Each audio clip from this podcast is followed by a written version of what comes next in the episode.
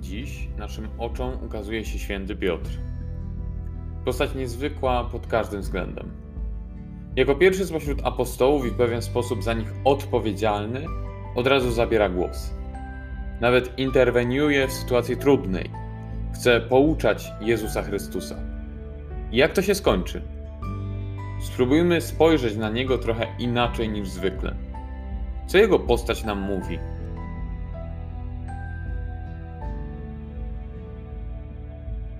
Nie chwal, bo się zepsuje.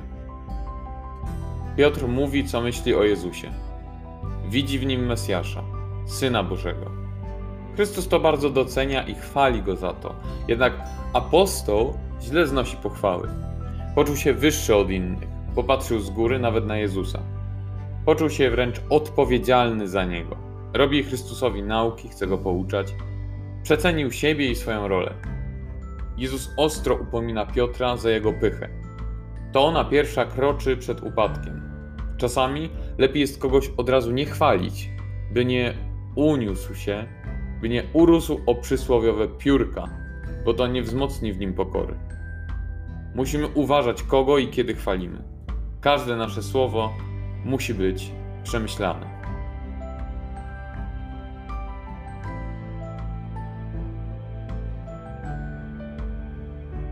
lichy fundament. Kościół został zbudowany na fundamencie wiary apostołów, a zwłaszcza wiary świętego Piotra, który stał się głową tego kościoła. On przecież był bardzo emocjonalny, zmienny, tchórzliwy, upadał, kłócił się, był pyszny. Jednak mimo tych licznych słabości wierzył i podnosił się z upadków. Bóg wybrał właśnie takiego grzesznika, by się nim posłużyć. Przez wybranie Piotra Bóg pokazał, jak może działać w słabym człowieku mimo jego natury. Pan objawił w nim ogrom łaski i miłosierdzia. To dla nas przykład. Bóg czasami posługuje się wręcz tępymi narzędziami w postaci ludzi, by pokazać jeszcze pełniej swoją miłość. Tak działa w kościele, często przez słabych, grzesznych, ułomnych ludzi, a nawet pasterzy. Nie nam oceniać, kogo Bóg wybiera i powołuje. Nie gaś ducha. Przykład Piotra pokazuje nam jeszcze jedną perspektywę. Ludzie, którzy nas otaczają, mogą mieć Boże światło w pewnych sytuacjach. Mają głębokie i piękne pragnienia myślą o ważnych i potrzebnych sprawach ludzi dla dobra całego Kościoła. Jednak potrafię jednym słowem podciąć skrzydła. Zdławić te plany w zarodku, zanim wyjdą jeszcze na światło dzienne. W ten sposób wszystko zniszczyć.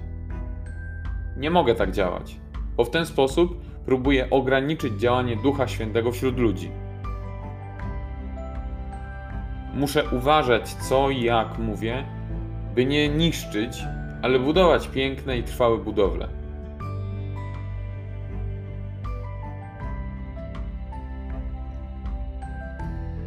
Pomyśl dziś o tym, czy masz pewne cechy apostoła Piotra.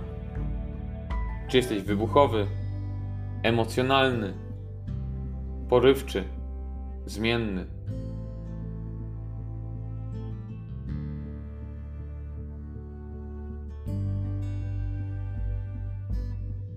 Co z tym chcesz zrobić?